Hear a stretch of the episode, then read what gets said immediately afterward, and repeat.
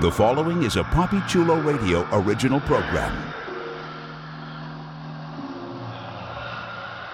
The views and opinions expressed in the commentaries and or interviews in the following program are solely those of the individuals and are not views of Papi Chulo Radio, its parent, affiliate, or subsidiary companies.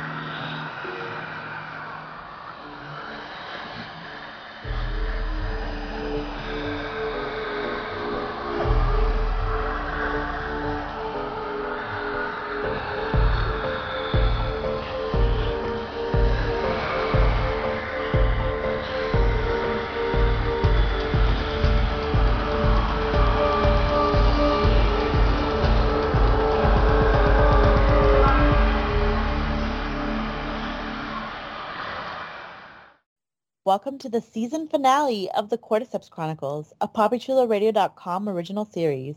Papi Chulo Radio, pop culture on demand.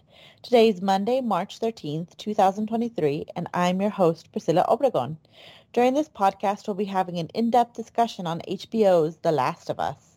Please welcome my co-hosts, Jeffrey Arauz. Welcome back, everyone, for one last time this season. And Vinnie Hatcher.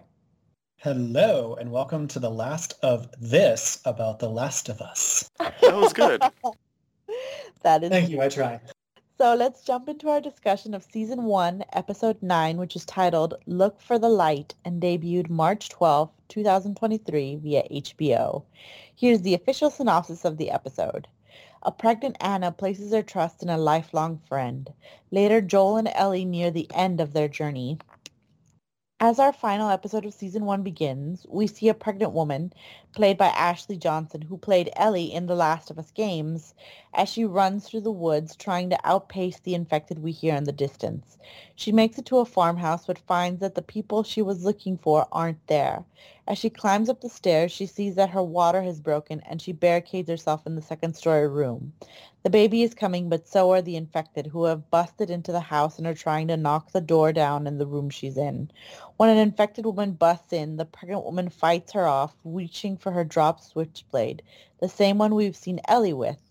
The pregnant woman grabs the knife and stabs the infected to death. The woman also realizes that in the scuffle, not only has she given birth to her baby girl, but she's also been bitten on the thigh by the infected. The woman cuts the umbilical cord with her knife and holds her baby, knowing they won't have nearly enough time together. But the woman relishes these few moments, kissing her child and showing it love while she can. The baby is crying, and her mother says, you fucking tell them, Ellie.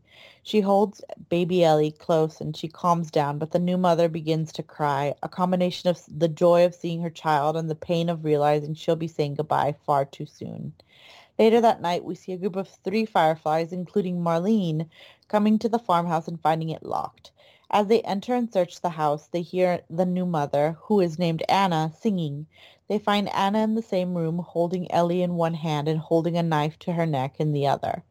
The bite already looks bad, and Anna tells Marlene she didn't want to nurse the hungry Ellie because of her bite.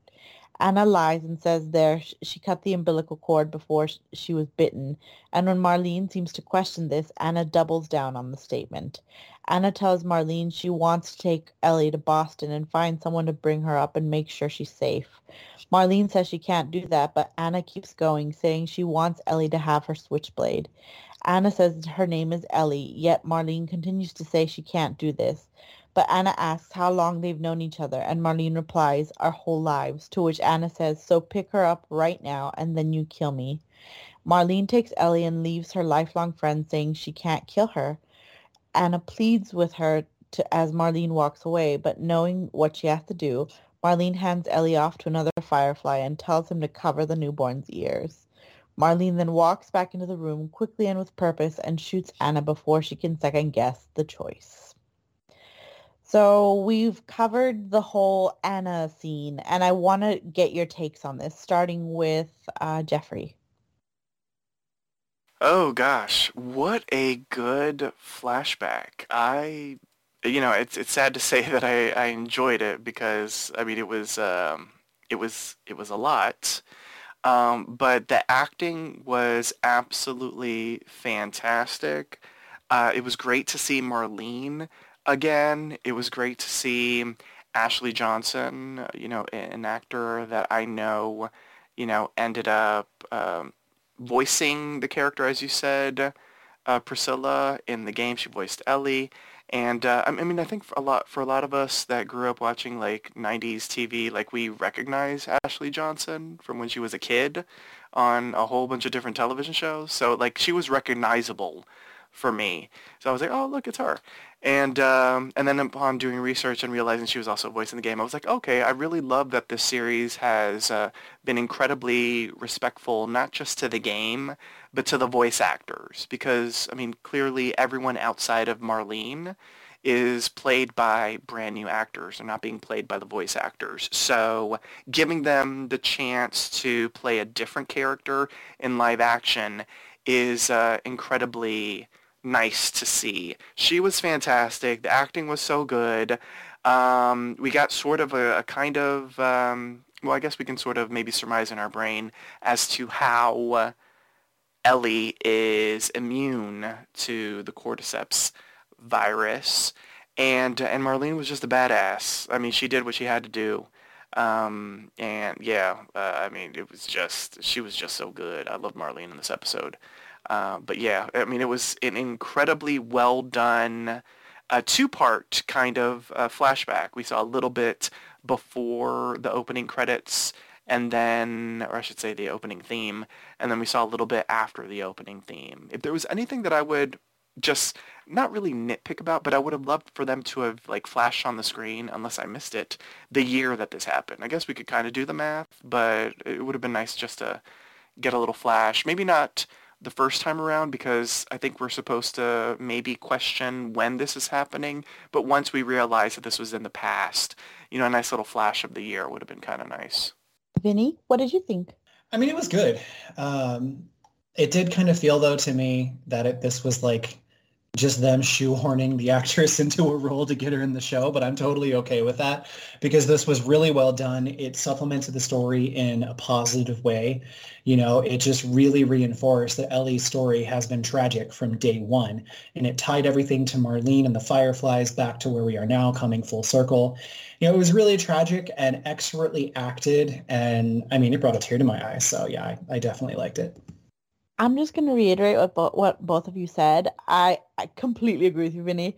It feels kind of like they were like, we need Ashley Johnson in something and we need her in something where she can only act in like one episode because we don't want her taking away from right. the new Ellie. So how do we do it? Well, let's have the old Ellie birth the new Ellie. Like it, it's, it's perfect. She gives her life. It's, it, it makes sense in a thematic way. And I don't know, like I did appreciate though why they didn't put the year in because for someone that's played the video game to hear like Ellie's voice again and her running through the the forest and you don't really get to see like is she tall? Is she short? Like a part of me like my brain just fritzed out and was just kind of like am i playing the game again? Is this really ellie? And i completely forgot that like no Ellie is now being played by somebody else. This is Ashley Johnson being like Anna, her mother. So like it was it was really cool. I and oh god, I loved when she when the baby starts crying and she holds her and she's like, You tell him Ellie. Like that was so like ah, oh, that was that that just hit me in like the whole like mother daughter like hurty feels. Like it was just it was beautiful.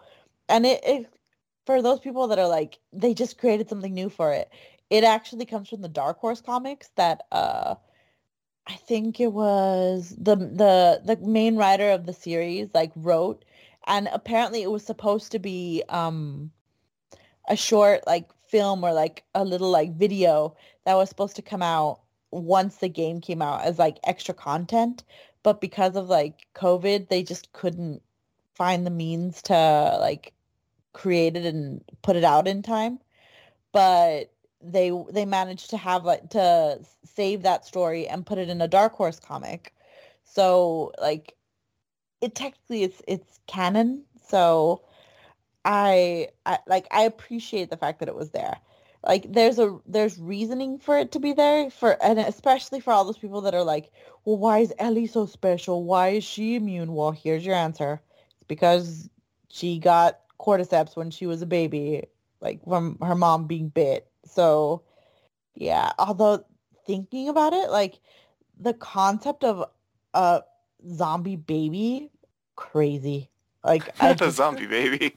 It could have been. She she was like, no, she was. I was bit after the umbilical cord was cut. Like, but yeah, she could have like been like one of those babies with like freaking spores coming out of her face and stuff like that, or whatever the heck you Yes. call.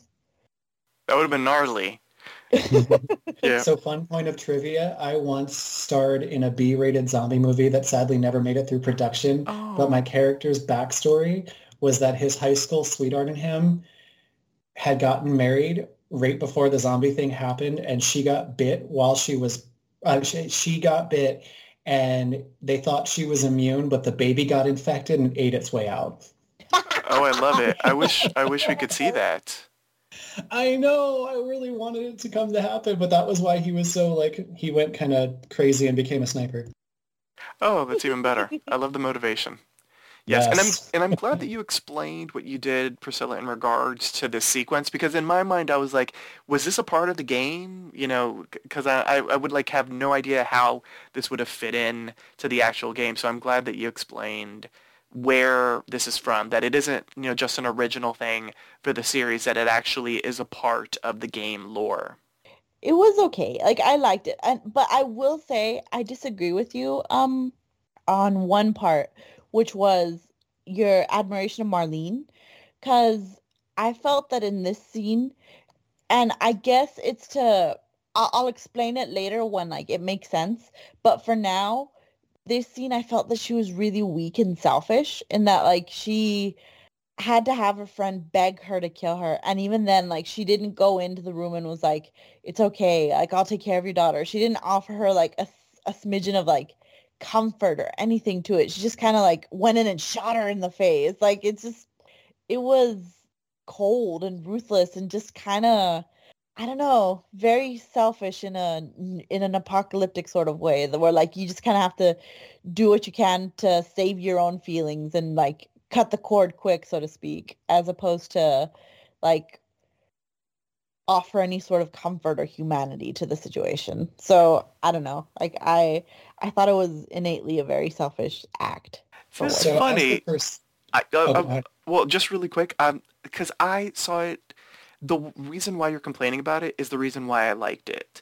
Because, you know, just in that tiny scene, because, I mean, it really isn't that long, you know, they had to convey that they had history with each other. And if they have been friends for as long as I'm just imagining in my mind, you know, she was like, no, I'm not going to kill you. You know, I can't. You're like, you're my friend. I've known you for so long. I can't do it and and then you hear her begging please you know please. I mean let's be real i mean she could have just like jumped out the window or something like i don't know you know what i'm saying? Like you know she didn't have to make her friend kill her but i guess she wanted to make sure that she was dead because she doesn't want to live she doesn't want to become what everyone else becomes in in this post-apocalyptic world.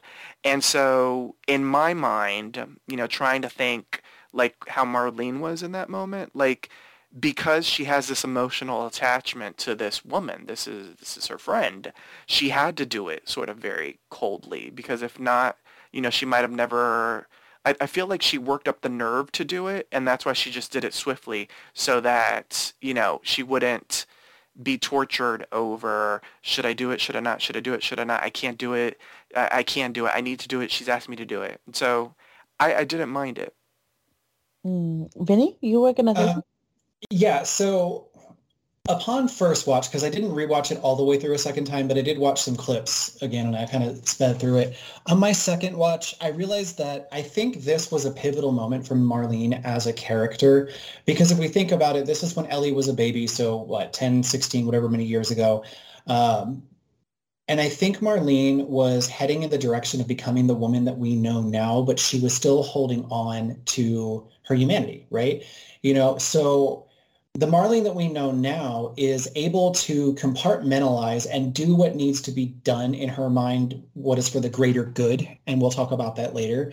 But I think the Marlene that we're seeing here now is still a fledgling leader of the Fireflies or is still not cemented in her ability to compartmentalize because that's what was happening here.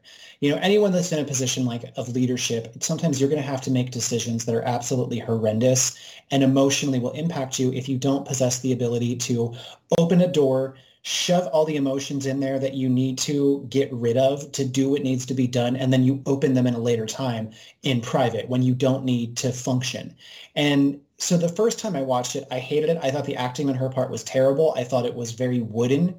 And I, I agree with, with you, Priscilla. But when I watched it again and I thought about the perspective of like, if I was in that position, I wouldn't want to kill my friend, but I would realize that my friend's going to slowly become a rotted cordyceps and I'm going to have to kill her anyway. And she's asking me to do it and the least I can do, but I don't want to. So I would have to find a way to shut off my emotions. And the easiest way to do that is rip the band-aid off. And before you can emotionally react to what you're doing, just go and do it. And that's how I interpret it the second time. And that's what allowed me to not dislike it.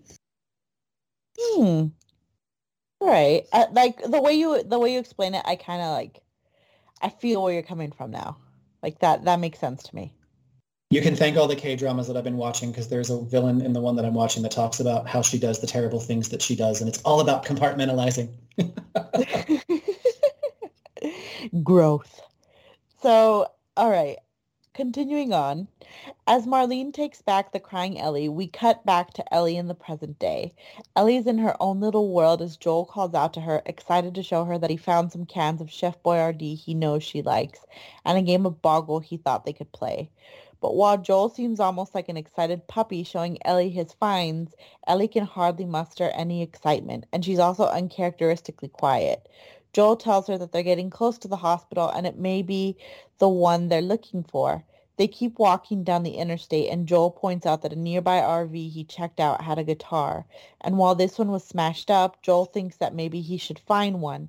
He hasn't played in forever and maybe they could he could teach Ellie. She smiles faintly and when Joel asks if she'd like to learn how to play the guitar, she's lost in her head again and gives a delayed response saying, That'd be great. Joel knows something is off with Ellie, but he's not sure what. They made their way into Salt Lake City and Joel says he's at what he was thinking. But before Joel can give his plan, Ellie finishes his thought saying they'll get into the building, find a skyscraper, go up it, and have a look around. Joel says no, he was thinking of blowing up the rubble in their way with some dynamite that he found in the RV. Ellie looks at him, surprised, and he states, just kidding. The plan is to go into the building, find a skyscraper, go up it, and have a look around. But even though Joel is more open and joking around, there's still little response from Ellie. They make their way into the building and Joel says he'll give Ellie a boost to the ladder onto the next floor, a common mechanic found in games. But Ellie isn't paying attention. Joel asks if she's doing okay, noting she's been extra quiet. Ellie apologizes. Joel says it's fine and they continue on their way as Joel helps Ellie up to the next floor. Ellie grabs the ladder but gets distracted by something and runs away and drops the ladder onto Joel's floor. Joel gets up to the next floor, but Ellie is on the move, telling Joel there's something he has to see. He follows her up several flights and finally catches up to her, and then we see what Ellie got so excited about. A giraffe walking around outside. Ellie and Joel stand at the hole that's been blasted out of the building, where the giraffe is eating some nearby leaves. They're both in awe of the moment, and Joel pulls off some leaves for the giraffe to eat, handing some to Ellie. The giraffe eats Ellie's leaves, and we see her almost immediately become like a kid again, laughing at his black tongue as she feeds him, while Joel watches and smiles glad to have this moment with her. As the giraffe leaves, Ellie chases after her and the pair goes up another flight of stairs. Out on an overgrown stadium, we see a herd of giraffes roaming as Joel and Ellie watch from above.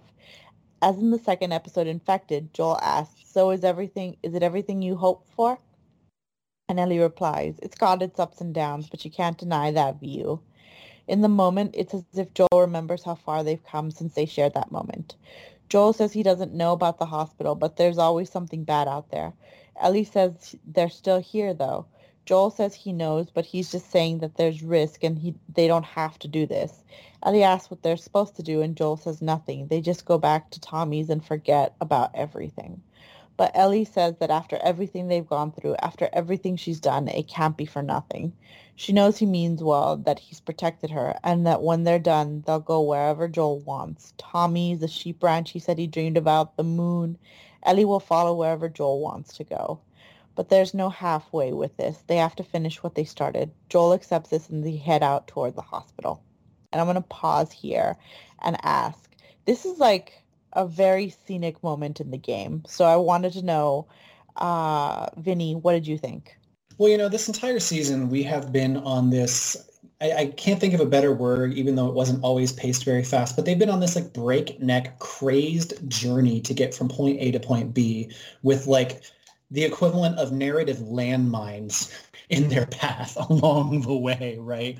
And there's always been an urgency level to get from wherever they are now to the next point, all the way to get where they want to go. So to see them have this nice time to kind of just tootle along was really nice because we didn't get a lot of these moments with them and to see them just kind of you know enjoying each other's company while he was enjoying her she was distant because of what she just went through understandably you know but the giraffe and just these these little vignettes that they had before the shit hit the fan for the end of this season was really nice really heartfelt and I don't know, I think it was definitely needed because it was kind of like the last calm before the storm of the finale. And it was definitely a storm. So yeah, I thought it was beautifully filmed, well acted, and really beautiful.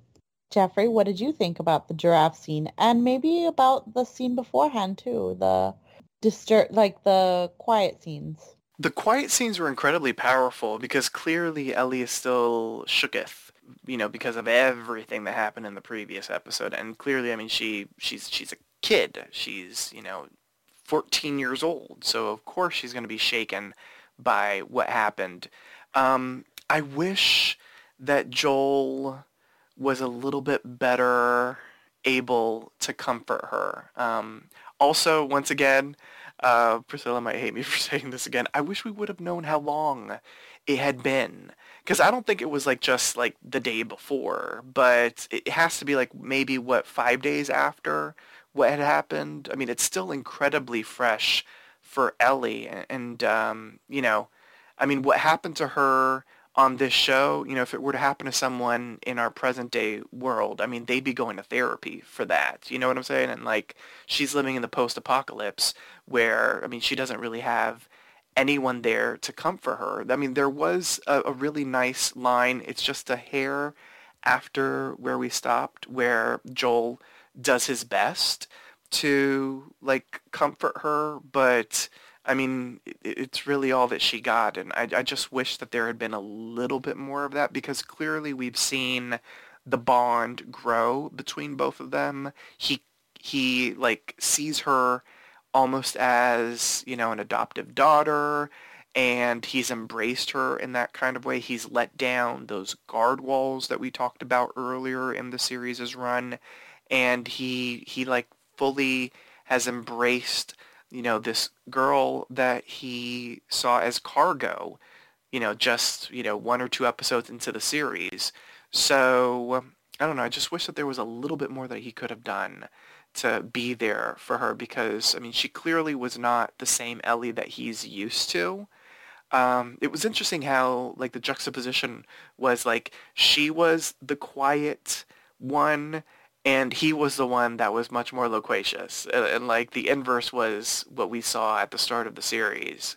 Um, so clearly she has affected him in a major way and that was nice to see with Joel. As far as like the majesty of, uh, you know, I guess uh, a big city zoo run amok in the post-apocalypse, that was magical to see. I mean, it was a really sweet, innocent, pure moment that was just positively wonderful, like completely unexpected for me as someone who has never played the game. So to see it and to see them take the time out to give us a little bit of a breather, which I think also Ellie needed as well, it was was really nice. It was wonderfully acted by both of our leads. I'm gonna say, like, I was on a forum and the whole damn time they were like, where are giraffes? We need our giraffes. like, because it's such a beautiful moment in the game. And for some reason, I switched around when it comes out. Like I thought it was at the very beginning of the game because I remember my uh, husband playing it and just being like, "Oh, that's really pretty." Is it? And this is a zombie game. Why is there like? Why is there such a moment of beauty here? But now I kind of get why it was placed at the end because Ellie's been through hell and you can tell from the beginning of the episode that like she's been affected the whole time. I, I was just watching her and how quiet she was how different she is from like the little chatterbox that would not shut up and would always have like something smartass to say or would have like I don't know, would bring up a book of porn out of nowhere, like or her joke book and would always have like something smart to say and now she's like in her own little world. Like i think she's flashing back to like what she had to do with david and like what they've had to do like just to get to that place like all the bad shit that's happened all the deaths all the lives. Like so it's just it's it's changed her. It's made her grow up. So little things like boggle or a guitar lesson or Chef Boyardee, like none of that is phasing her. None of that's getting to her. Even when, even though Joel's like trying his best, like to, I don't know, cajole her out of her like doldrums. Like it's just it's not working. And I love the fact that like Joel is even trying because you know like before I completely agree with you. He saw her as cargo he saw her as like a burden, uh, a responsibility that he was gonna do just to like make a quick buck or like to satisfy a vow that he made to Tess. But now he sees her as a daughter, so he's trying to like make her happy. He's trying to like be a dad and it's just it's not working because she's closed off. Like I feel also like it's not that she's closed off because of the tragedy that she's gone through. It's also because like I think in the back of her mind she knows what's going to happen in the hospital that she knows that like she may or may not come out of this alive. Like it might not be just like blood or and she might not be able to stay with Joel. Like the reality of the situation is kind of hitting her. But that's just me like wishful thinking thinking that like maybe she might have known and been able to consent or do something like that but uh, like I'm not sure. All all I can say at this point is that like she's affected by the world around her, by the tragedy that she's had to go through. Whether or not like it's that she she knew the like the consequences of her actions and getting to here and like what it might have to come to is left to the viewer. And for me, I think she knew but I'm not sure. Did do you guys think that like she kind of like maybe knew that she might be dying at this point? I think she was just completely defeated. You know, in the sense of it's just been nonstop and they're getting so maybe defeated isn't the right word, but deflated is what I'm looking for. She's been through so much to get here and now that they're almost there, there's this, I don't necessarily think that she knew she was probably going to have to die. I think she was just admitting to herself, like, there is no knowing what's coming. And we've been going through so much shit that there's probably just more shit ahead of us at the end, if that makes sense. Yeah, that makes sense. Jeffrey, did you think she was going to die? Like, or that she knew she was going to die? I don't think so. Just because she's a child and I don't think she thought in that way you know, remember she was the one that was like she cut herself and tried to rub uh, you know the wound with her blood. So I don't think she thought that. I don't want to jump too far ahead, so I'm going to say this without jumping too far ahead.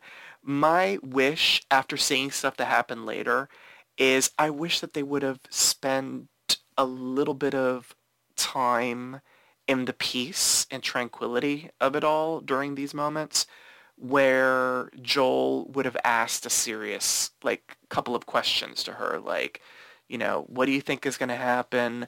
What happens if, you know, this, that, or the other? Do you want them to, you know, if you have to die for the cure, like, is that what you want to do? Like, I really wish that they would have done something like that. I'm going to assume that it was not in the game, and so that's why they didn't translate it to the screen, but I wish that they would have at least allowed Joel to sort of understand, almost like, you know, um, like a DNR type of situation. You know, I don't want to be hooked up to a machine, you know, pull the plug and that kind of stuff. Like, I feel like he should have asked those questions because uh, clearly um, a lot of stuff that happened later, uh, you know, we at least would have known that those were like Ellie's uh, requests, you know, just in case whatever happens, happens, you know? It's true. Uh, but I'll give you my response once it comes down to the, the, the time. Okay. So for, for now, well, let's let's continue on ahead and say that on their way to the me- they find an outdoor medical center that has been abandoned and torn to pieces. Joel says this wasn't Fedra, this was the army who put up these emergency medical camps the day after the outbreak. Joel says they put him in a place like this and Ellie asks if he was there with Sarah and Joel says no, she was gone already. Just the fact that he's now willing to talk about Sarah with Ellie so openly shows how deeply he cares for her. Ellie asks what's wrong with him what was wrong with him, and Joel says that it was for the scar next to his temple. Ellie mentions what Joel said before, that that it was from the guy who shot and missed, and that she figured it would have happened later. But Joel says, nope, it happened on the second day, and he was the guy who shot and missed. Joel and Ellie sit down, and Joel says there's no story. Sarah died, and he couldn't see the point anymore. Simple as that. And he wasn't scared. He was ready. He couldn't have been more ready. When he went to pull the trigger, he flinched and he still doesn't know why. Joel gets ready to tell Ellie why he's telling her this, but Ellie says she knows why. Then Ellie says time heals all wounds, I guess. And Joel responds, it wasn't time that did it, and they both understand that Joel meeting Ellie is what finally helped heal the wound. Joel wipes away his tears, and Ellie looks at him, understanding how much she finally she finally means to him. Changing the tone as they move on, Joel says he's in the mood for shitty puns, and Ellie's prepared with her no pun intended volume 2 book. As Ellie tells her terrible jokes and Joel critiques them, we see men moving behind them, and Joel and Ellie realize a flashbang has been thrown at this moment too late. The men take Ellie and knock Joel out with the butt of a gun. So I'm going to say this scene wasn't in the video game. So I, we're getting brand new takes both from Vinnie and from Jeffrey. So I'd like to start off with you, Jeffrey. What did you think? Oh, that's interesting. Uh, so they just stroll in and are welcomed with uh, you know, smiles. Uh, they you go through like scenes where like you're going through like melee and through like two bloaters and stuff like that. But once you finally reach like the hospital again, like you get knocked out and it turns into something like that. Oh, okay, interesting. I did read a critique online where some people were like, there weren't that many zombies in the show. Like there's so many moments in the game where you have to fight the zombies and that's the coolest part of the game. But I'm like, yeah, that's the cool part of the game. But it would get so redundant on the series. At least that's just my opinion about the situation. But uh, this scene was really well done. I, I, sort of discussed a little bit of what was discussed uh, the, the, last time I, I, chatted about it. So just to expand upon everything else, finding out that Joel, like, pretty much tried to commit suicide because of the death of his daughter, I was like, whoa, that I did not see that coming. Um, the the fact that that turned into a bit of a bonding moment, um, you know, where he did, you know, actually give her some words in regards to I mean he basically was like I don't really know what happened to you but I know it was traumatic because you've been acting differently and no you know time doesn't really heal that wound but at times you know the people that you meet and the um, the glimpses of humanity in the world is what will you know fix that basically is what he sort of said and i sort of said it in a weird awkward kind of way but in essence that's kind of what he's saying. Uh, i mean it was a nice little moment for her because clearly she has been shaken by everything and so just that and also the reassurance from him that he cares about her. You know she changed his life uh, you know he hopes that he's changed her life. Like it, you know it was just a nice little I mean, for lack of a better word, father-daughter bonding moment. It was ruined by the kaboom, but, you know, what can you do? Uh, they didn't know who they were, although, you know, seeing a, a, basically a father and a child uh, saying jokes to each other, I mean, they didn't really seem that dangerous. you know, did you really have to you know, flash grenade them and then, you know, bump them in the head, nearly concuss him. I, I don't know. Maybe that was a little too extreme. But they don't know who they are, so I guess I understand. I understand the situation. Uh, but yeah, I, I, thought it was a really good transition into well, basically all that happens next. Vinnie, your thoughts on this father-daughter bonding moment? Well, the father-daughter bonding moment was great. You know, I think we're we're reaching the point of no return. We're about to get to the hospital and the fireflies and all that, so that was good. I think I'm going to be the persnickety one here, though, and say that the flashbang and the gun over the head and all that stuff, it felt cheap to me um, because of the simple fact that one of the things that we talked about with this finale is that it's shorter than expected. Um, I feel like of all the episodes, this should have been an hour at least. And I felt like this was a very cheap transition from where they were on the journey to get them to where they needed to be to set up the final moments and the denouement that we were headed towards. I didn't like it. Um, I thought it was kind of stupid because the Fireflies seemed to be a relatively decently organized organization. And if Marlene is there, which we find out that she is here in a bit, why wouldn't she have informed her patrols to always it just seemed against her character not to have everyone on patrol for her aware and on the lookout for these two. So it felt like, hey, we got to cut corners because we're only doing 45 minutes or whatever for this episode. So let's cut the part of how they get there and how they get into the hospital and just flashbang and then he wakes up. So I didn't really care for this part, but I'm okay being the detractor if I am. See, I was okay with it because it follows the game in that like they get knocked out and go to the hospital and it follows logic in that they probably did know that Joel was there, was getting there with Ellie, and he had to be like, if he had, if he had any sort of attachment to the girl, he had to be taken away from the situation like right away.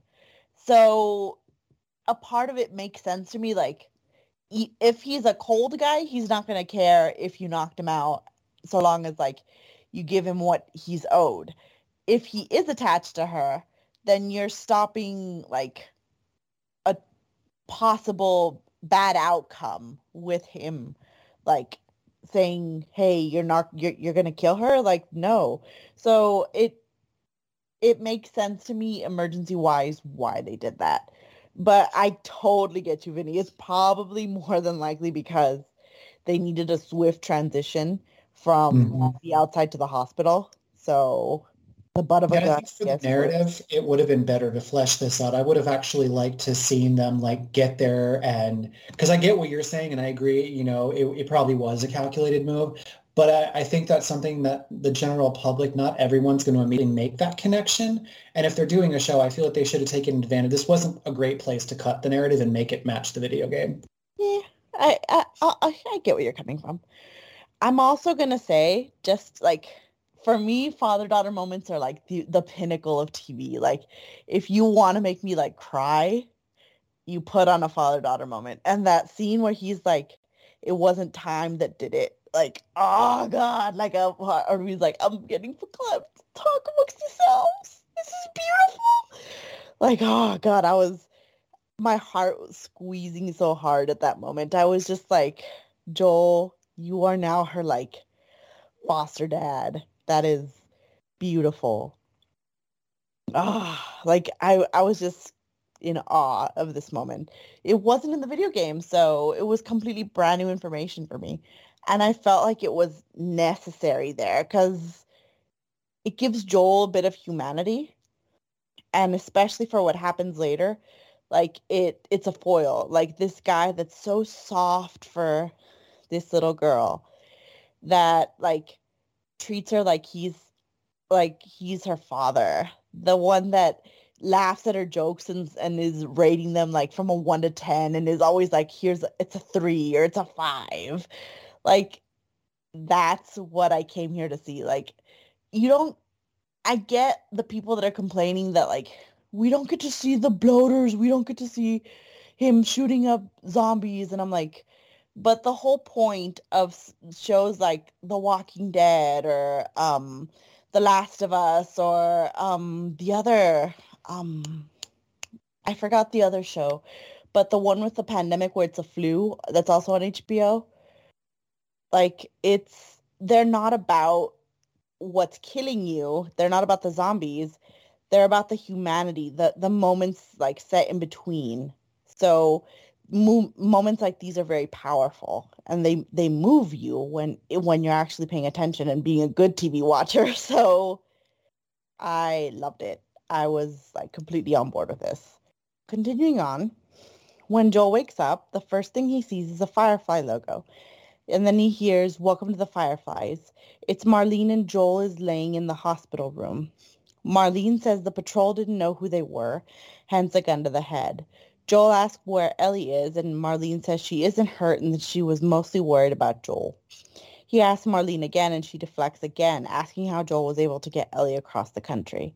Joel says it was all her, and Marlene praises him, saying she would have been dead on day one. She says Joel is the one person she never wanted to be in debt to, but Marlene owes him. They all do. But when Joel asks to see Ellie again, Marlene says he can't. She's being prepped for surgery. Marlene says the doctor thinks the cordyceps have grown with her since birth and that it doesn't attack her because it also thinks she's cordyceps, which is why she's immune. The doctor is going to remove it from her, multiply the cells in the lab, and produce the chemical messengers that have kept Ellie alive all this time. He believes that it could actually be a cure. Yet all that sticks with Joel is the idea of Ellie going into surgery and his realization that cordyceps grows inside the brain. Marlene agrees, and while she doesn't say it, Ellie will save the world, but she'll die in the process. Joel tells Marlene to find someone else, but Marlene says there is no one else but they didn't tell Ellie what was happening and that she won't feel any pain. Joel demands to be taken to see her, but a firefly hits him with a gun, knocking him on all fours. Joel begs, saying please, that Marlene doesn't understand. Marlene says she does understand. She was there when Ellie was born, and she promised her mother that she'd save her child. Marlene is the only one that understands, and she apologizes, but she has no other choice. But Joel states that he does have a choice. Re- realizing what he means by this, Marlene tells the Fireflies to take him to the highway, leave him with his pack, and give him Ellie's switchblade. If Joel tries anything, they should shoot him as the men lead him away. So I'm going to pause here, even though I know like we're getting to the juicy bit. But at this beginning to the climax, what did you think? And I'm going to start with you, Vinnie. Uh-oh. I've had all day to think about this, but again, I think we are dealing with economy of time. I didn't hate it, but I wanted more, right? Like I wanted more of kind of a confrontation about this. Um, but for what we got, it was good. I mean, we knew that there was something bad that was going to happen inevitably because almost every single time they get somewhere, something, some kind of shit goes down. Uh, and I think the way that Joel woke up and he was kind of coming out of his fog and he began to grasp what Marlene was saying, it definitely played up the ramp up of what was about to happen. Really, really great on his part. I once again kind of found Marlene a little like off. Not bad, but I, and I can't put my finger on it, but there was just something off to me about the performance. One thing I will say though is she's deluding herself. Like you can't sit there and say, I promised her dead mother that I killed after her baby was born and she was eaten, or bit that I would save her, you know, and really think that you're saving her because you're not. So I, you know, it's I know that she realizes she's not saving and she's trying to project this whole thing of oh I'm going against my promise and all that. I didn't buy the guilt. I didn't buy the the regret at what she was about to do. For me, it didn't strike as genuine. Um, but that aside, this was a horrific experience for him to wake up and have to suddenly deal with, realizing that everything that they've done has basically been to put her up on a silver platter for sacrifice. So in that emotional tone, it did hit hard. I, I think what it boils down to is I felt for Joel. I didn't feel much at all from Marlene. Um, but for what we got, it served the purpose. It was acted great by Pedro. Marlene kind of did what she had to do. Um, and it was, you know, we really are where the fuse is about to be lit and shit's about to blow up. So I wanted more. I think there could have been some more, you know, writing done and more discussion between him and Marlene. I would have liked to see that because again, this is a translation from game to screen and they had they should have had the time to flesh some more things out. It just seemed like a weird choice that they didn't flesh this out a little bit more. It felt rushed to me. But that aside, like I said, for what we got, it was good and it got us to where we needed to go. So, Vinnie thinks it's scant and too little, but it was still like enough to satisfy him for the time being. Uh, Jeffrey, what about you? What did you think? That sounded like he was satisfied. I'm just that was just right? asking. he will never be satisfied. okay, so I hear what Vinnie is saying, and I will say this to co-sign with at least a, a teeny, teeny, teeny, tiny little bit of what Vinnie just said. This was a 45-minute episode. They could have expanded it like a hair more with some more exposition. You know, the scene that I mentioned earlier, maybe a little bit more exposition-y talky stuff between Marlene and Joel would have been a little bit interesting at this point. Um, so I, I, will agree with Vinnie on that. But outside of that, because this is once again a shoulda, coulda, woulda type of situation, I didn't mind it. Uh, I liked Marlene. I mean, I, um, I mean, she's doing necessarily a bad thing because she's going to kill Ellie, you know. To but she's trying to save the world, so I can't really hate her that much. Um, part of me is like, should Ellie have known? Uh, should she have not? I think at the end of the day, you know, she is a teen that is an orphan, basically. She does not have parents. And we're living in a fucked up world where mushroom people, and it's not Toad from Mario, mushroom people are killing people. She should have been told the truth and it should have been up to her whether what what she would have decided to do with her body. It is her body. She should be able to make the choice. Yes hashtag pro-choice listeners. Um, so yeah like it, the onus should have been on her um, at the end of the day there are a whole bunch of military people there well they aren't really military but they're you know guerrilla warfare people there, the Fireflies that have weaponry and that sort of stuff. So they, they could have forced her to have done it, and then, you know, the Fireflies would have been seen like the enemies, and maybe that might have been a better way to do it. Since I'm assuming this is how it went down in the game, maybe a little bit more exposition would have been nice, but for what we got up to this point, I was okay with the interpretation on uh, I was about to say the big screen, but I guess the small screen is what is the appropriate terminology. So I have a lot of problems with this scene. For one, I completely agree with Vinnie. It felt like the notes that they gave the actress for Marlene, like she was kind of like she wasn't acting along she wasn't acting with Joel, she was acting alongside Joel. Is what is kind of what I got the feel of that she was yes, that's kinda, exactly it she's kind of like a wall was be is built between them. Like she wasn't reacting to the fact that like he was literally like begging her and that he looked like conflicted and hurt and just like I want my daughter. Like she just was very cold. And I get why she was doing that because she's trying to detach herself from the moment and be the Firefly leader, but it's not what the moment of TV required, I should say. Like she we needed more. We needed something to see that this really was affecting her as much as it was affecting Joel that like she actually gives a shit about the fact that her best friend's daughter is about to be like put on the slab so to speak like but it it just it didn't come out that way from the actress and I don't know if it was because the director asked her to do that if it was her choice or if it was an acting choice but I I think it was a bad choice furthermore to like go further in on this, like she's like, I know what you're feeling like. I'm like, no, you don't, because if you knew what it felt like, you would have been Ellie's mom. You would have raised her, but you didn't. You gave her up to the enemy, to the per, to the group that you don't even stand to like anymore. You gave her up to a federal orphanage so she would grow up to be like, at worst, like the opposition or someone that one of your mooks is going to take out at some point as a captain. So why would you why would you say you like know what he feels? You don't know what he feels. You're just trying to make yourself feel better. But it's a very utilitarian like argument that like the needs of the many effect uh, are more like effective than the needs of the one of the individual. So like she she's okay with getting rid of Ellie if it means like she has to break a promise because it's the savement of humanity.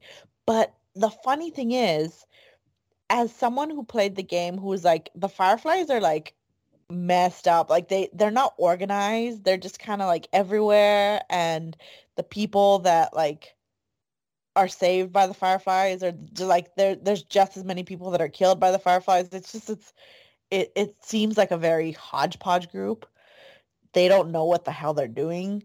So I complete like the funny thing is like I read up from an Ask Me Anything thread with a mycologist, which is like somebody who studies fungi. And he's a PhD and he's like, if it were me and I got Ellie, the first thing I would do would be like to titrate her blood to see like what messengers she has that like uh send the signal that she's not cordyceps that that she's cordyceps and give that to them. Like she wouldn't have to die.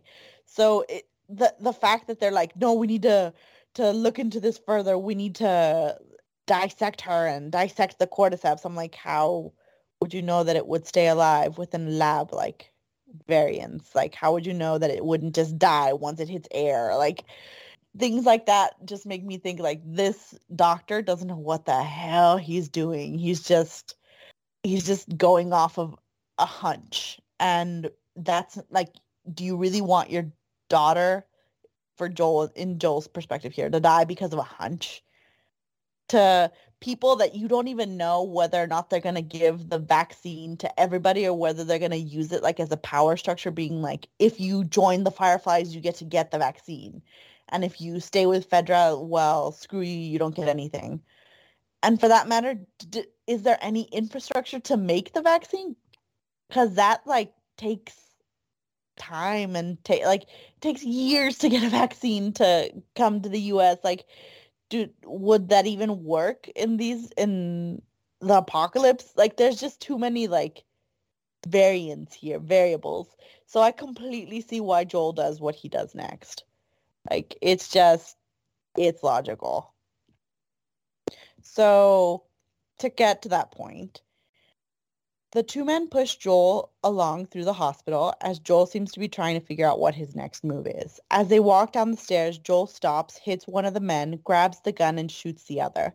He then shoots the second man in the leg and asks where Ellie is. When the man responds, fuck you, Joel says he doesn't have time for this and shoots the man in the head.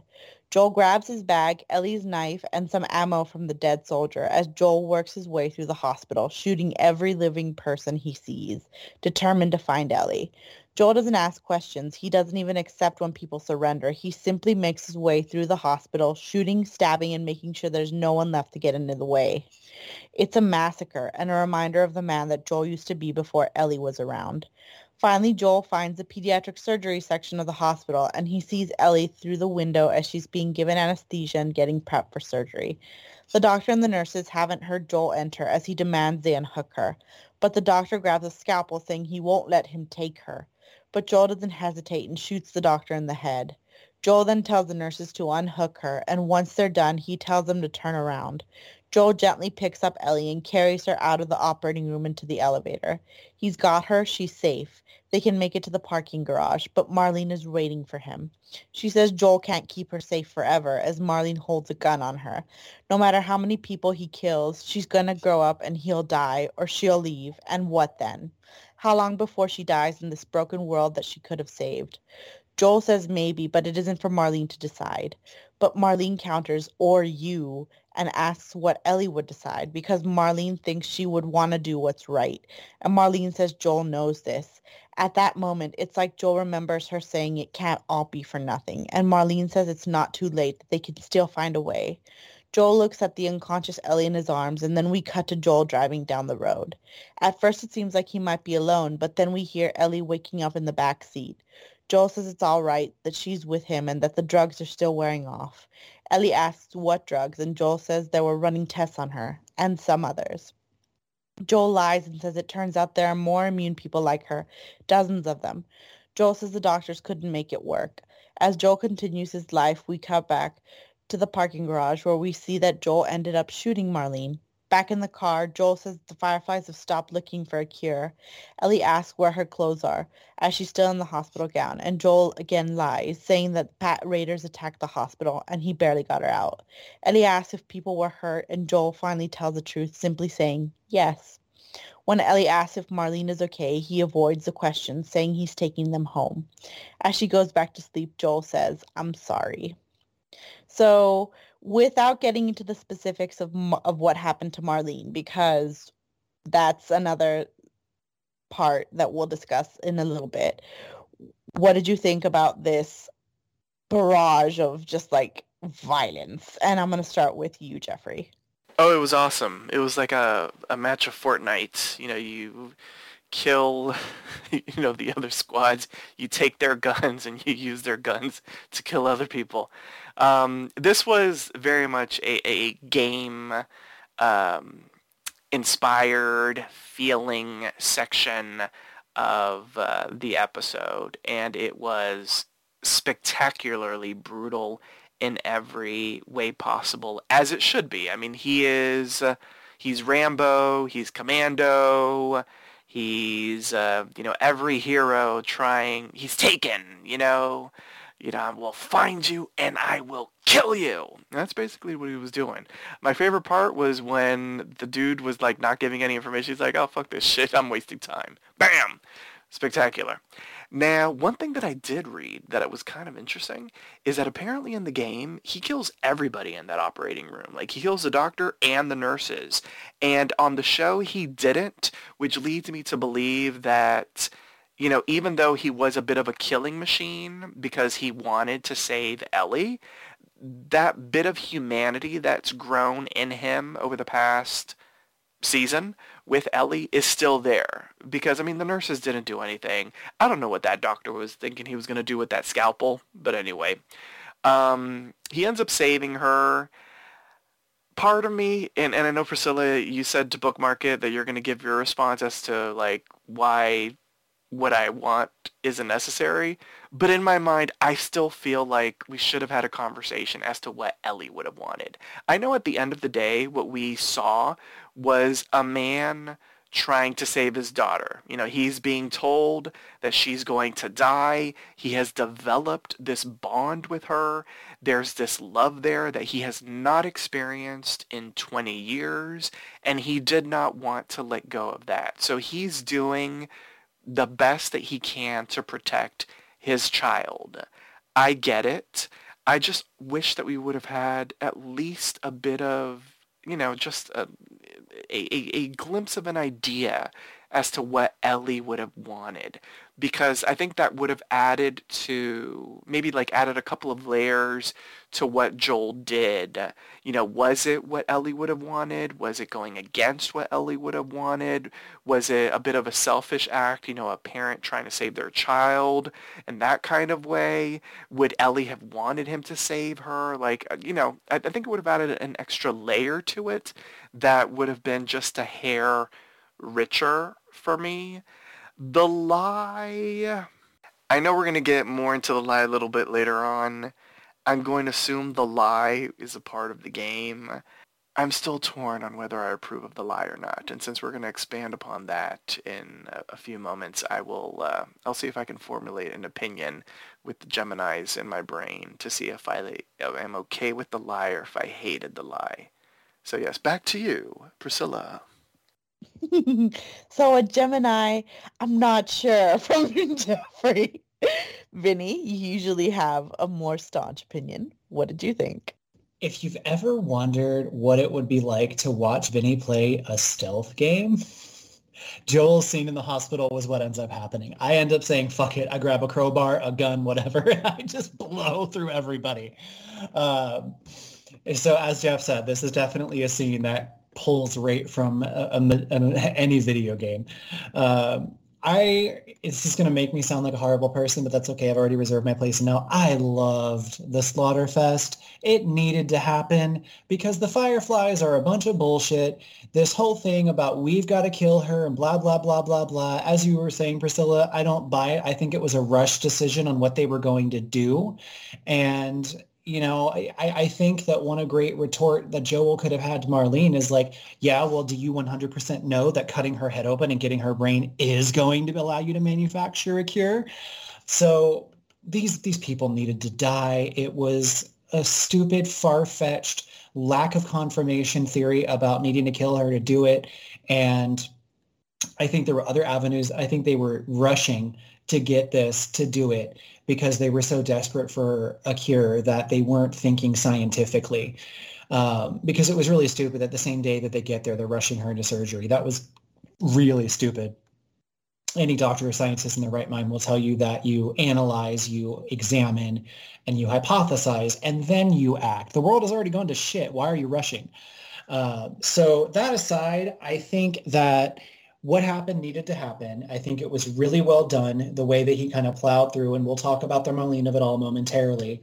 Um, but I think the interaction between him and Marlene was full of arrogance on her part. You know, I think she had a little bit of a minor martyr complex. She was convinced that she was doing the right thing. That's how she justified what she was doing to Ellie, but it was on very flimsy ground. And Joel was like, yeah, psychotic about it, but at the same time, he was desperate to save this girl. You know, she she could live, she could have a life. And if it were up to me, if I was in an apocalyptic scenario and it was either sacrifice this girl that I'm taking care of and I've traveled with and I've gotten to know on the possibility of saving everyone, or let the world stay in the shitter and get her freedom to live, then that's what I would go with. You know, I think that he made the right decision. It makes me a horrible person, but it needed to happen.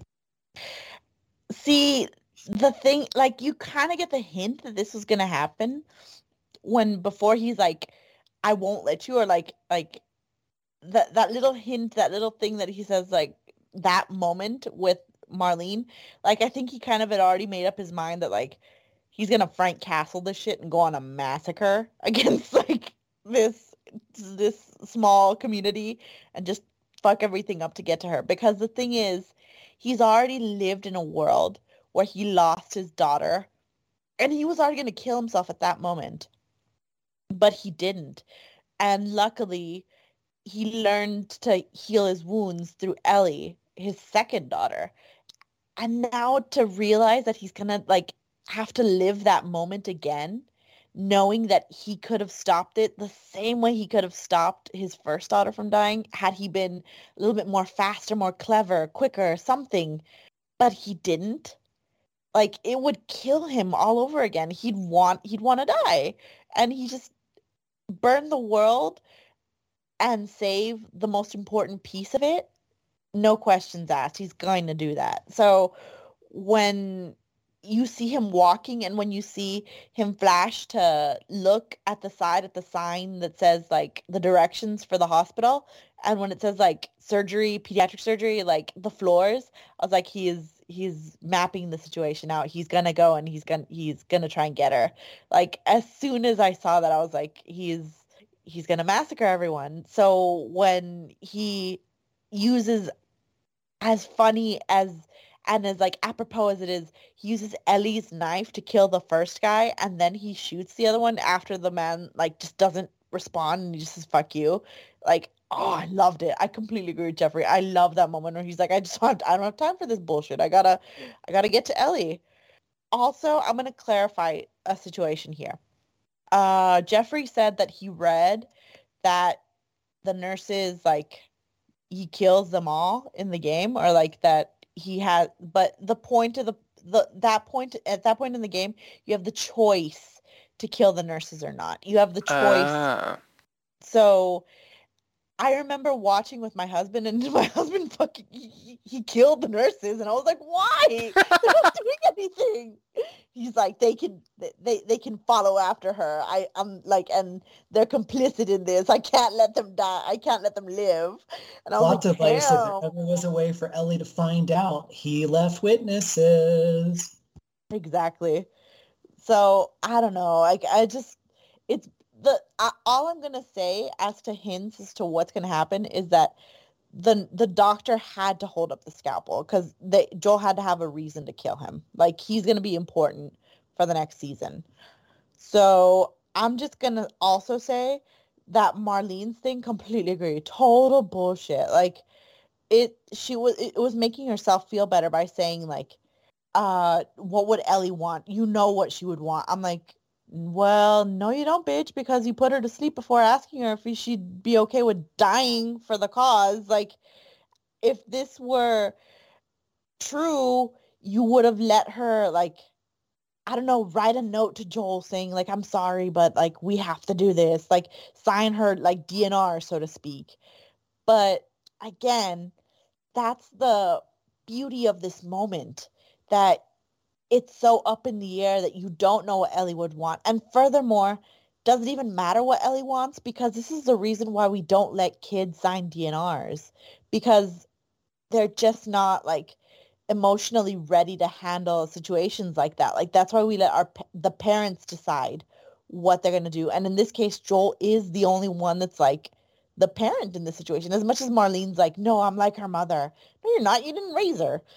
Joel Joel basically like made her survive and like treated her like his daughter and he's the only one that apparently gives a shit about her and is willing to sacrifice the world for her. So he's the only one that gets to decide whether or not like she'll live or she'll die. Like it I completely was like down for this like argument and that's that's the point I was going to get across that like it's important for Ellie not for us not to know what Ellie would have wanted because at this point it doesn't really matter what she would have wanted. The point here is to look at Joel and what he wants at this moment. And whether it's to burn the world or save his daughter like it's it's the the the proof is in the pudding. He's gonna he's gonna do that so he doesn't have to live without her again. And i loved the fact that joel played uh pedro pascal played joel so much differently than uh troy baker plays joel because maybe it's a problem with the fact that like as much as Naughty Dog has like great um like people working on producing like digital like micro expressions in like the characters and Troy Baker like acted his heart out playing Joel. When you're playing him, he's kind of like the Terminator just going through things. Like he's just very blank faced.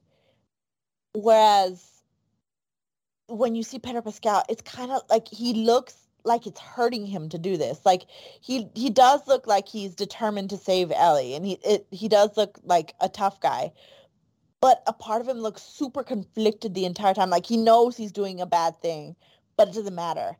He knows that he is fucking up, but he has to do this. Otherwise, like it just goes against what he is as a man, what he is as a father. And I thought that he played it with such pathos. Like he just he did a really good job. I I preferred how the live action how how the TV version played it. And for the small screen, Pedro Pascal did an amazing job there.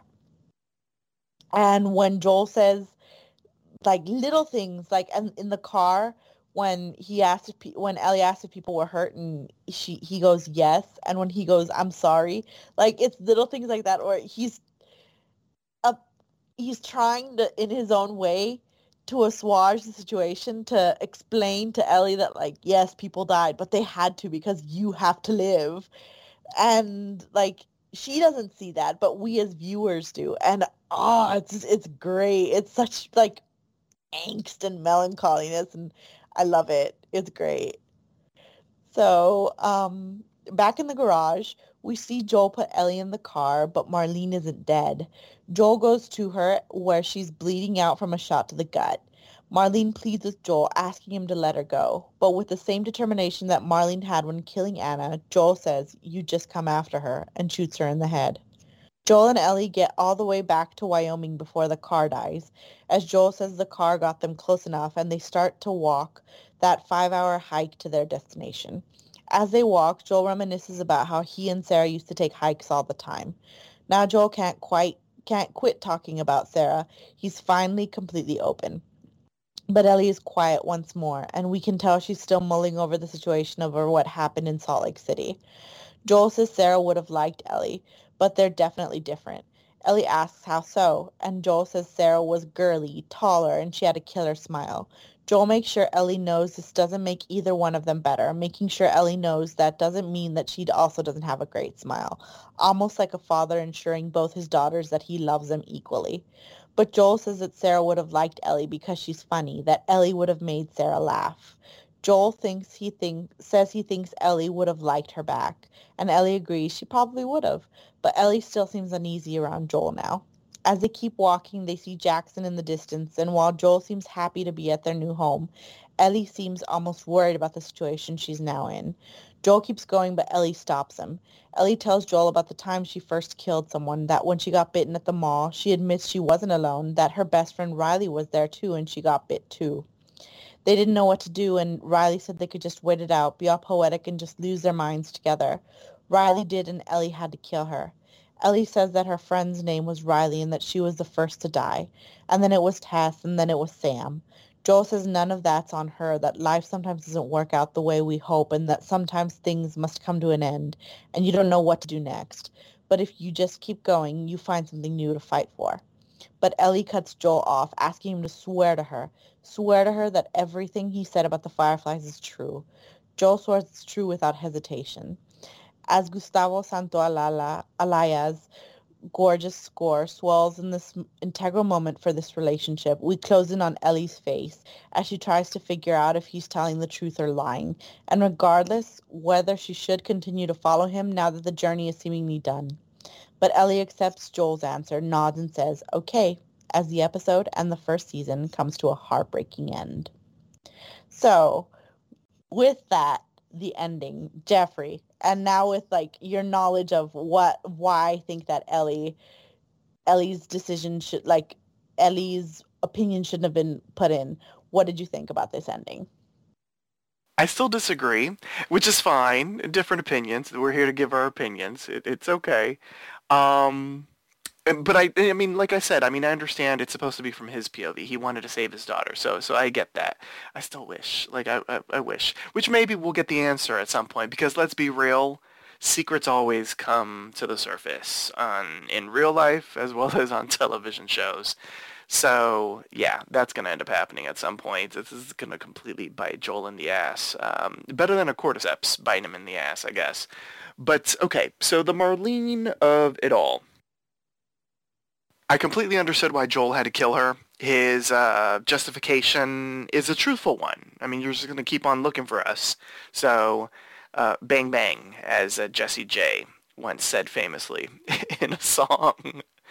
So, so there was that.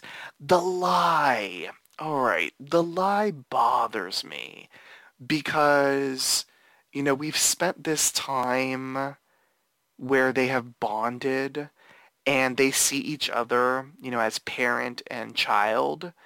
And I mean, it's not to say parents don't lie to their children, but there's something about this lie that I feel could affect this relationship. I feel like she's seen enough and she's old enough, even though, yes, she's still a kid, but she's a teenager. She's 14. She's been through a whole lot over the past couple of years. She has been forced to grow up. She's killed people. She should know the truth. And um, I'm just very worried that this beautiful little father-daughter relationship that they have is going to be um, completely knocked over and flipped upside down and all that kind of stuff because clearly the truth will come out at some point. I don't know how. I don't know where. I don't know when. My guess is that Joel is going to tell her. Or she's going to be like, you know what? I looked into your eyes, remember, that day, and I knew you were lying. But I, I kept on going with you because of whatever. Like, I don't know. Like, I, I hope the truth comes out because it needs to come out. Um, as we've learned through soap operas, the and K dramas, the truth will always be revealed. So I know it's going to come out. I'm just worried as to how it's going to come out and how it's going to affect the relationship.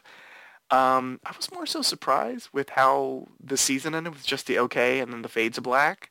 I wish that we would have had just a little bit more just because I wanted more. It was a 45 minute episode and like seven minutes of that was the prologue.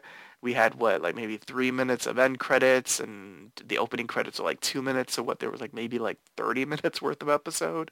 So I, I wanted more. I wanted more, more, more. So uh, there was that. The conversation before all of that where they're talking about my daughter and like y'all would have been friends and you know, he kept on complimenting his daughter, but I'm like, I'm not trying to diss you. You're great too. That to me was a little awkward-ish. I didn't really understand it. I don't know if that's in the game, so I don't know if that's like a verbatim situation from the game, but it was um it was hella ox. And uh yeah, like I really didn't understand what Joel was trying to do in that situation at all. In my mind, I'm like, he's just trying to like give her so much word salad so that she doesn't ask the big question, but she ended up asking the big question anyway. Oh, and where did she get those clothes? Anyway. she pulled them off a dead cordyceps. I don't know. yes. Oh, that's that's very true. And they seem very clean clothes too. So I guess she pulled them off of like I don't know some house or something. Vinnie, what did you think? Well, first, I have a question for Jeffrey.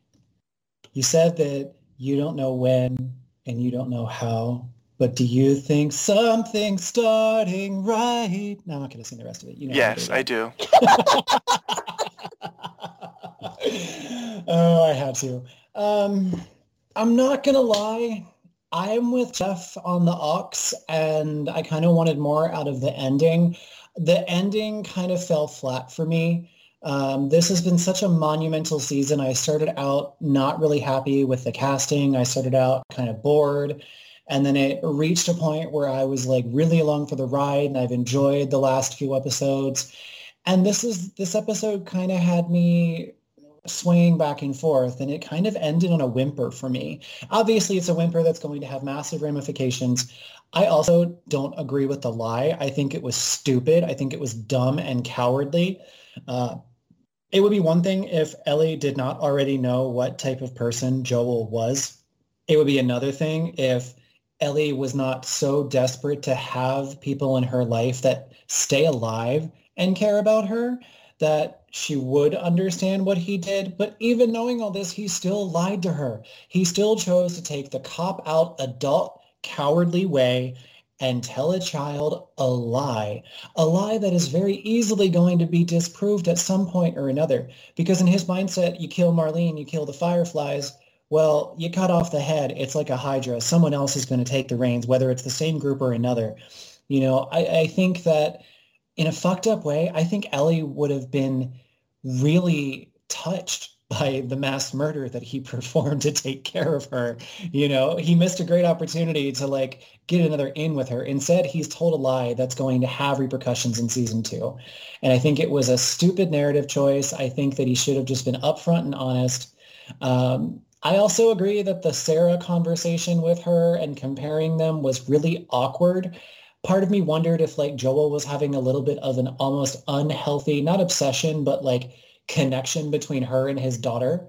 Like, I don't know. It, it was weird. That that that area of the, the last bit really struck me as odd. So I'm glad that Jeff commented on it as well.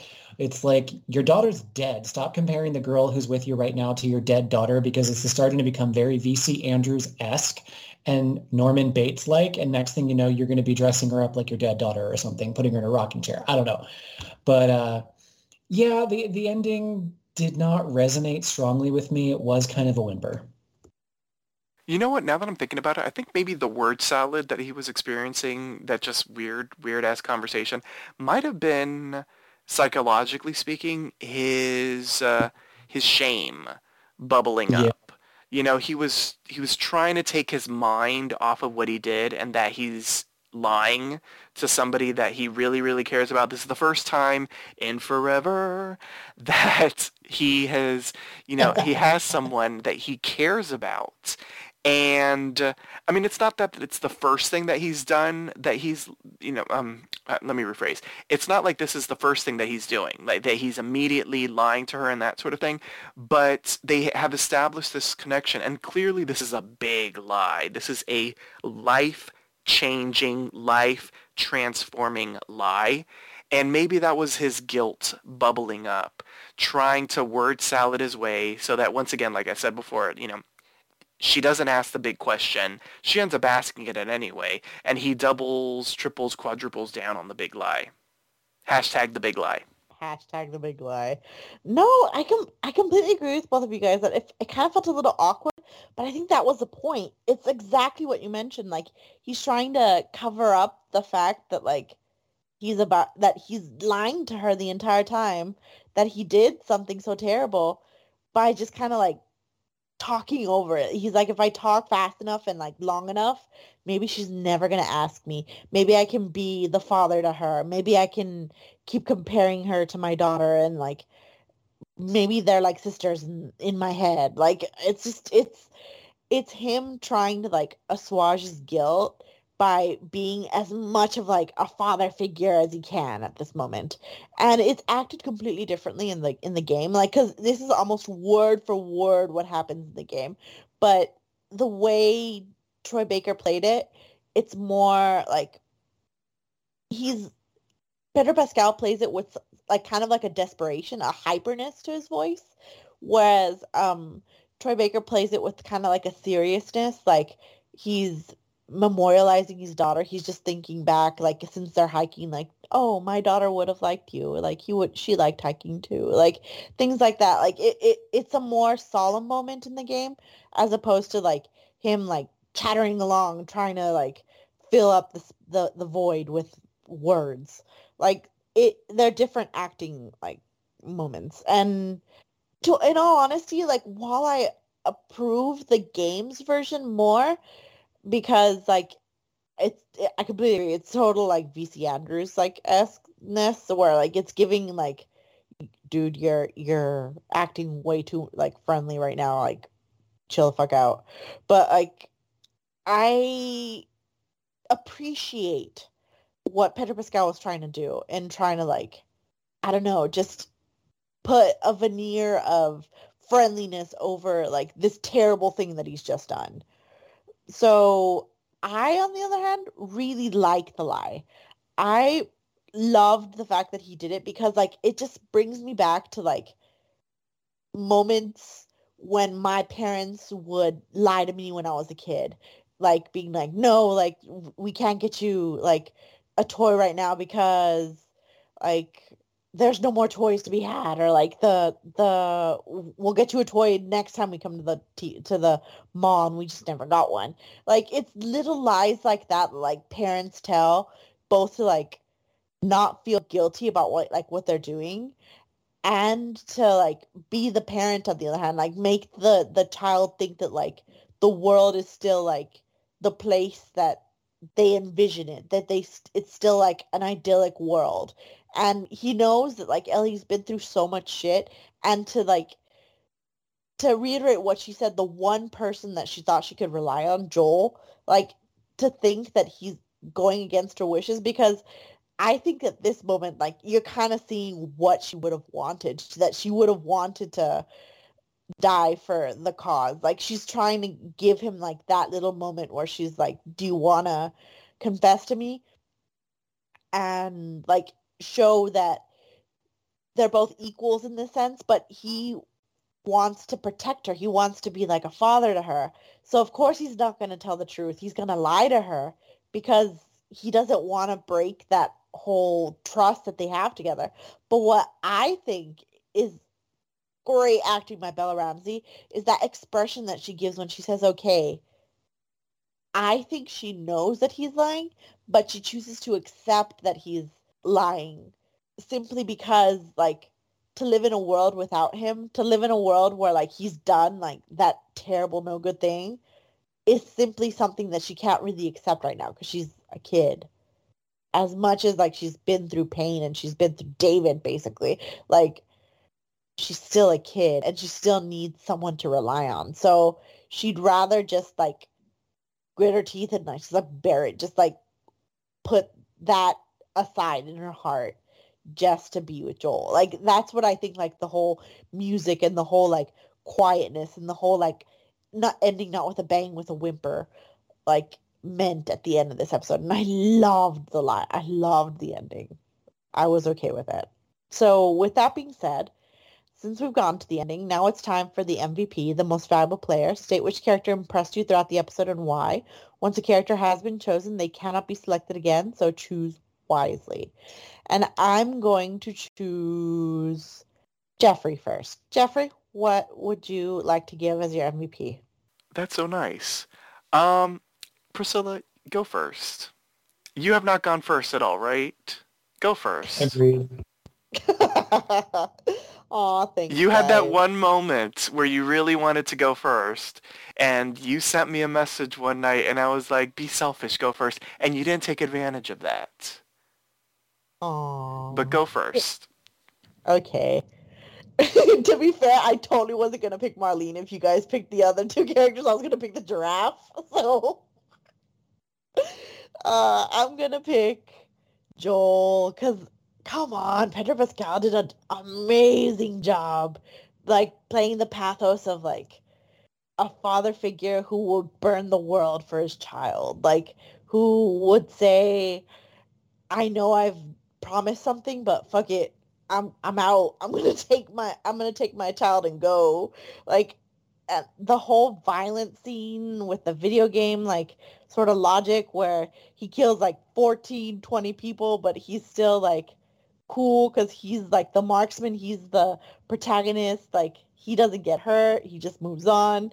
Was just cool. Like they managed to mash in like humanistic moments that are very like tv friendly with like video game mechanics like the whole like bringing the ladder down or like doing a whole like shootout spree like they did an amazing job with both of those and i was really fine with it. Like i loved pedro pascal's work here. He did he even picked different ways to play out like scenes that troy baker didn't do which is innovative and cool for an actor to do. So yeah pedro pascal for sure i'm gonna go with that so jeffrey you can go first Well, technically sorry. second. Yes. So, okay, I'm glad Priscilla got to go first because you've earned it, you know, going last all this time this season. I'm going to be nice because I actually did like her as opposed to both of you. I'm going to give it to Marlene. Uh, Merle Dandridge, I thought, did a really good job with the character. Um, you know, I didn't mind her as much as both of you did. Uh, I enjoyed her in the flashback. I enjoyed her in the present. You know, in the flashback, you know, she sort of conveyed, as Vinnie sort of said, that, you know, she is an emerging leader and uh, may- maybe that's why there was the um, hesitation versus the little bit more of the cold calculating type of leader that she is in the present day. So that when she we saw her again and, and she was just much more cutthroat, I thought that was just sort of like the natural progression of her and her character development over the years. Um, I'm a little sad that she died just because I did like that the presence that Merle Dandridge brought with the character that we have seen. So seeing her almost as a foe for them in the next season would have been kind of interesting. So um, to sort of do Vinnie a solid, I'm giving it to Marlene so that he could pick probably a character that he would be much more rooting for um, as his MVP. the giraffe Yes, the giraffe. Giraffe number two. um, well, that was very gracious of you to uh, leave the the most I, I, logical third character, um, but I'm not picking Ellie. Um, and before I reveal who I'm picking, I'm going to say why I'm not picking Ellie. I don't think Ellie had a lot to work with in this episode. I think writing-wise and acting-wise, there really wasn't a lot for her. This was more of a Joel-centric episode. So she doesn't feel like she was enough for me to merit an MVP. Um, so I, you know, I'm honestly, I'm delaying it because I am picking the giraffe and I'm going to fully justify it. I like it.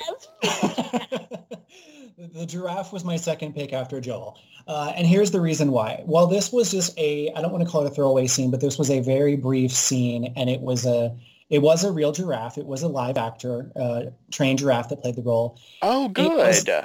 Yeah, it was. It wasn't CGI. I was Um, very confused for a moment because I was like, this is incredibly convincing CGI Right? for a television budget. And I know it's not TV, it's HBO, but still, like that was very convincing. And I was like, how did they do this? So I'm glad it was real. Yeah, closed set and trained animal. Um, but the reason that I'm picking the giraffe is because this was the perfect episode, the finale of this entire season to have this moment. Because this series is depressing. It is desolate. It is apocalyptic. It is not something that you watch if you want to feel good because every time there's a feel good moment, someone comes along and takes a shit on it. And this was a very pure, innocent moment of beauty. But most importantly, this was a moment that signifies that even in this desolate and disgusting world where there's so much shit going on, there's one thing left in Pandora's box, and that is hope. Hope that an animal as obscure and exotic as a giraffe can find a way to survive and thrive because it wasn't sickly. It was thriving in this environment where the vegetation is slowly taking over the world again. This moment signified hope. And I think it gave Ellie hope deep down that there was a future. So for me, when I compare it against Ellie or I compare it against Ashley as Ellie's mom, the giraffe came out as my second choice after Joel because of what it signified. So it gets my MVP. Yeah, giraffe power. I, I agree with you.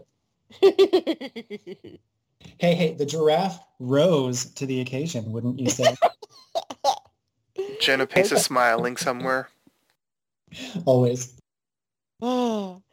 okay, with that being said, now it's time to rate the episode. How would you rate this episode on a scale of 1 to 10 infected? The point system is allowed. If you found the episode exceptional, deserving of more than 10, you may grant it the coveted golden infected. And I'm going to start, since I went first, let's have uh, Vinnie go first this time around. What did you give it? I'm giving this finale. Oh God, it's. Um, I'm giving it an an eight. I think this is a solid eight for me. It is definitely not a golden or a ten or a nine. There was a lot of pacing issues. Some of the writing felt truncated or just completely omitted in the sake of economy. This was such a great opportunity to finish off the season on a fantastic note. The the very ending was a whimper. There were multiple moments that the transition was jarring to me or just didn't sit right. I think there were a lot of missed opportunities. That being said, there was good in the episode. You know, even though it was very clear it was to shoehorn her in to get her to have a cameo. The introduction of Ashley's mother and the backstory gave us a foundation to base Ellie off of. And it was a great way to tonally resonate between the two characters, the character of Ellie coming from her mother. So I thought it was a very clever way to shoehorn her. Most importantly, it worked. It let us have an idea of how this girl is a born fighter. Like she came out screaming when there was a cordyceps coming to attack her mother. So I think it did a really good way of connecting her past to the present everything else that happened in the episode I've already kind of hashed, but overall, when I sit down and I look at it, I, I think an eight is a solid score. I really wanted it to be a golden, but it just didn't hit it for me. Okay, so an eight's a fair like judgment. Jeffrey, you're usually easier on the judgments. What would you give it? There was a little shade in that, but I, I accept it. I, I do. I will own the niceness in regards to my rating. But uh, yes, I am going to be nicer than Vinnie, but not that much. I'm going to give it an eight and a half. And I've been sort of like toying in my head of like where I want it to land. An eight and a half seems appropriate. Um, it was a very short episode. Um, we, well, I sort of nitpicked a little bit uh, some of the stuff. I think this was actually maybe the lowest that I've given it throughout the series' run. Maybe. Um, I don't have all of my ratings uh, written down, but I feel like this might be one of the lowest, if not the lowest. Eight and a half is still good, but maybe I was expecting a little bit more, and I co-sign with Vinnie in regards to the pacing and, and that sort of thing. I mean, it was a 45-minute episode with really like 30 minutes of content in the present day. So um, I, I, wanted more, and maybe if we, if we, had a little bit more, some more exposition or something, maybe it, it, could have been a little bit higher. But still, I mean, it was a solid episode. I mean, if if the lowest for me is an eight and a half uh, over the course of nine episodes, then uh, you know it, it was a solid series overall. So I guess I'm gonna be the nice one, and you could totally tell by, by how I gushed about this episode, but I feel like I'm gonna give it a ten. Like as much as you guys like were like saying like it's too short and we didn't get Ellie's perspective. I actually liked the fact that we didn't get Ellie's perspective. I'm giving it a 10 instead of a golden because I agree with you guys that it was too short, but I felt like the whole the lie at the end was great. Like just I don't know, a twist to the tale of instead of everything turning out happy and people like walking away after a gunshot battle, like it's it just it made things more tragic and I liked that ending. And it's weird because I usually never like tragic things. I like walking away with a happy ending. But this was just twisted and good and everything I like in a series. I just I completely agree with though, like little things like Marlene's decision to like shoot uh Anne and how like kind of like truncated and weird it was or her acting decisions with Joel where she's kind of acting to him and not with him like little things like that like detracted from it but it didn't necessarily make it it didn't make it perfect but it made it like still a good episode of TV like it it kind of like proves the point why why she's like a motion capture like voice acting like actress as opposed to like too like a lot into acting like it just it, it's little things like that that make me think that like she needs like a little bit more time. But other than that, like really solid show. I come I I have to give it the 10. It's it was I I approved of how it ended. And unlike Jeffrey, like it's the average of what I've been giving this. It's mostly been tens and goldens for me. I only give it one seven once. So other than that, like it's it's been a good season. So with that being said, now it's time to grade the season. We're grading the season based on A, B, C, D, or F. Pluses and minuses are allowed. And since I was like elucidating kind of like what I was what I was uh what grade I was going to give it, like I might as well continue on and say uh I've been giving it tens, nines, goldens, I think I gave one episode an eight and one episode a seven. The one that I wasn't there was going to give it a seven. But other than that, it's mostly been goldens and tens this across the board. So I'm giving it an A, not an A plus, not an A minus, an A, a solid, like just a good A, because it it deserves it. It's it's good TV. I would I would hesitate to say but I I have to say it. I think it's one of the best video game adaptations I've seen in a good long while. This isn't some Mortal Kombat sort of situation where they're just pulling shit out of their ass or like uh Sonic the Hedgehog thing where they're taking something and just making a completely different world. They respected the lore, but they added to it with scenes like from the Dark Horse comics or scenes that add flavor text and character to characters that we didn't really know a lot about, like David, or adding new characters like uh, the insurrectionist in Philadelphia. Was it? Was yeah, I think it was. Like little things like that.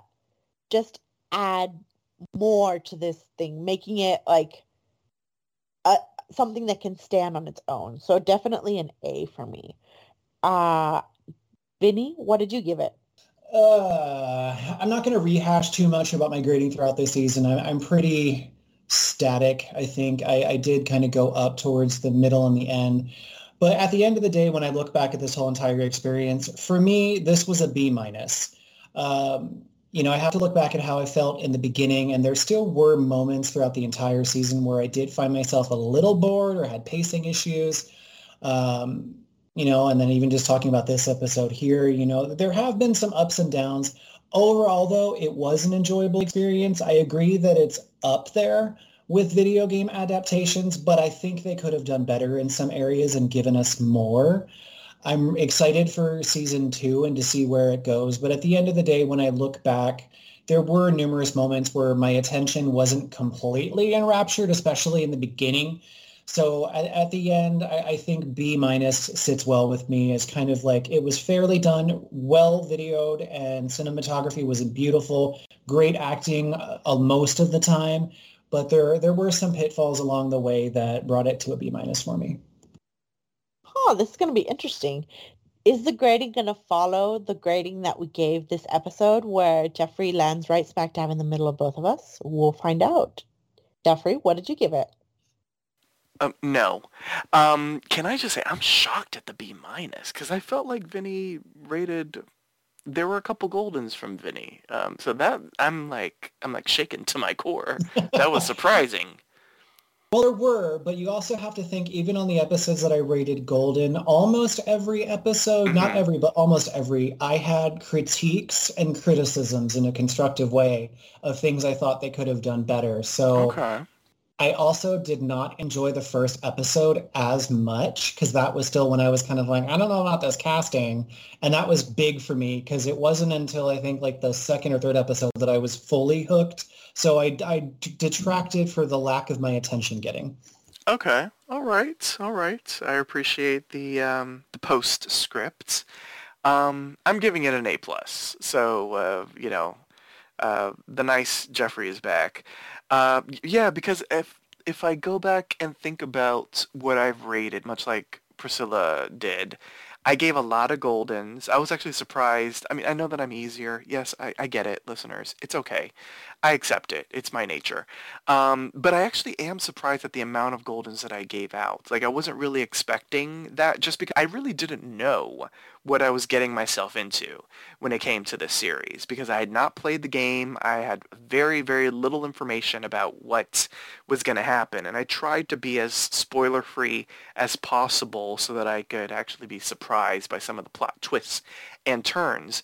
But I got to give props to the cinematography. I got to give props to the music. I got to give props to the locations, even though maybe some locations didn't look like some of the locations it's supposed to be. It's filmed in Canada. Canada's not going to 100% look like America. It's fine. But uh, the acting was top notch. I thought uh, what we got with um, you know some of the side characters, even though for the most part it was always tragedy with those side characters that we were introduced to. I mean, they were all for the most part really really good. Like this was a solid series. I don't know if it's rewatchable though, just because like there were a couple episodes where I was shaking to my core emotionally, crying at this damn TV screen. So I don't know if I really want to relive that. Um, but um, this is a series that will stay with me because there were a lot of just awe-inspiring, emotional, um, monstrous moments that I won't forget. Uh, much like you know some some other you know genre programs, they sort of s- still stick with me as well. So um, yeah, uh, because of all the goldens and the tens, and I believe the lowest that I gave was this episode with an eight and a half. Uh, I mean, the general consensus for my ratings leads me to an A plus. A very good first season. Yeah. Well, with that actually, like that actually gets into my next bit, which are predictions. So since this is an unfair question for me, considering like I know what may or may not come next, and considering like there's been a news article that came out that said that it's we're going to have a second season and maybe even more if HBO is allowed with uh different takes on the second game and some things may stay the same, some things may change, but it's going to be the second game and it's going to be split into two or more seasons. So with that being said, I'm going to ask Jeffrey first. What do you think is coming out in the second season? All right. My hope is uh, we need confirmation that Ellie doesn't believe Joel.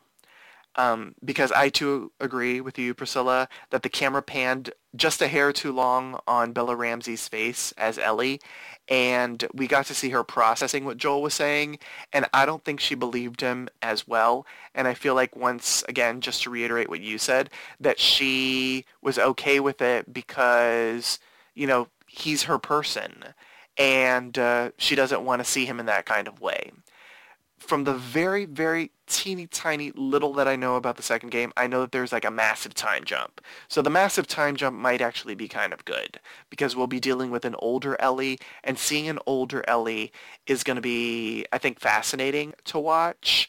Um, as far as what could happen, I genuinely don't know. Like now the story has kind of been reset because this first story was about the cure and Ellie being the cure and we need to get to a place so that she can become the cure.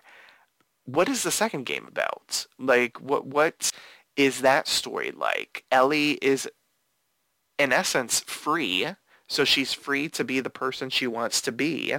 And that's going to be interesting to watch. What are the threats going to be? Um, I don't know much about the second game. As I mentioned, I know there's a time jump. Um, I know that there's like a love interest.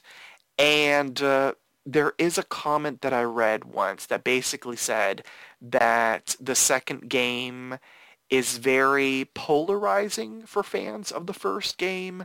There are decisions that are made that apparently some fans don't like. Um, I believe that I read a comment that said um, a lot of it felt like a gratuitous, gory bloodbath. And my hope, as someone who doesn't know anything else beyond just a couple of comments that I've read, is that if that is truly the case, like if that is, I don't know if Priscilla will attest to any of that, but if that is the case, if the fandom is kind of torn with the second game, whereas the fandom is sort of incredibly praiseworthy about the first game, then my hope in their translation from the game to television media is that they go back, they look at what works in the game, what was well received in the game, what wasn't as well received in the game, and they make some tweaks and changes. Kind of like what they did with this season. You know, we've discussed, as we've been, been discussing the episodes, how they have expanded some storylines for characters.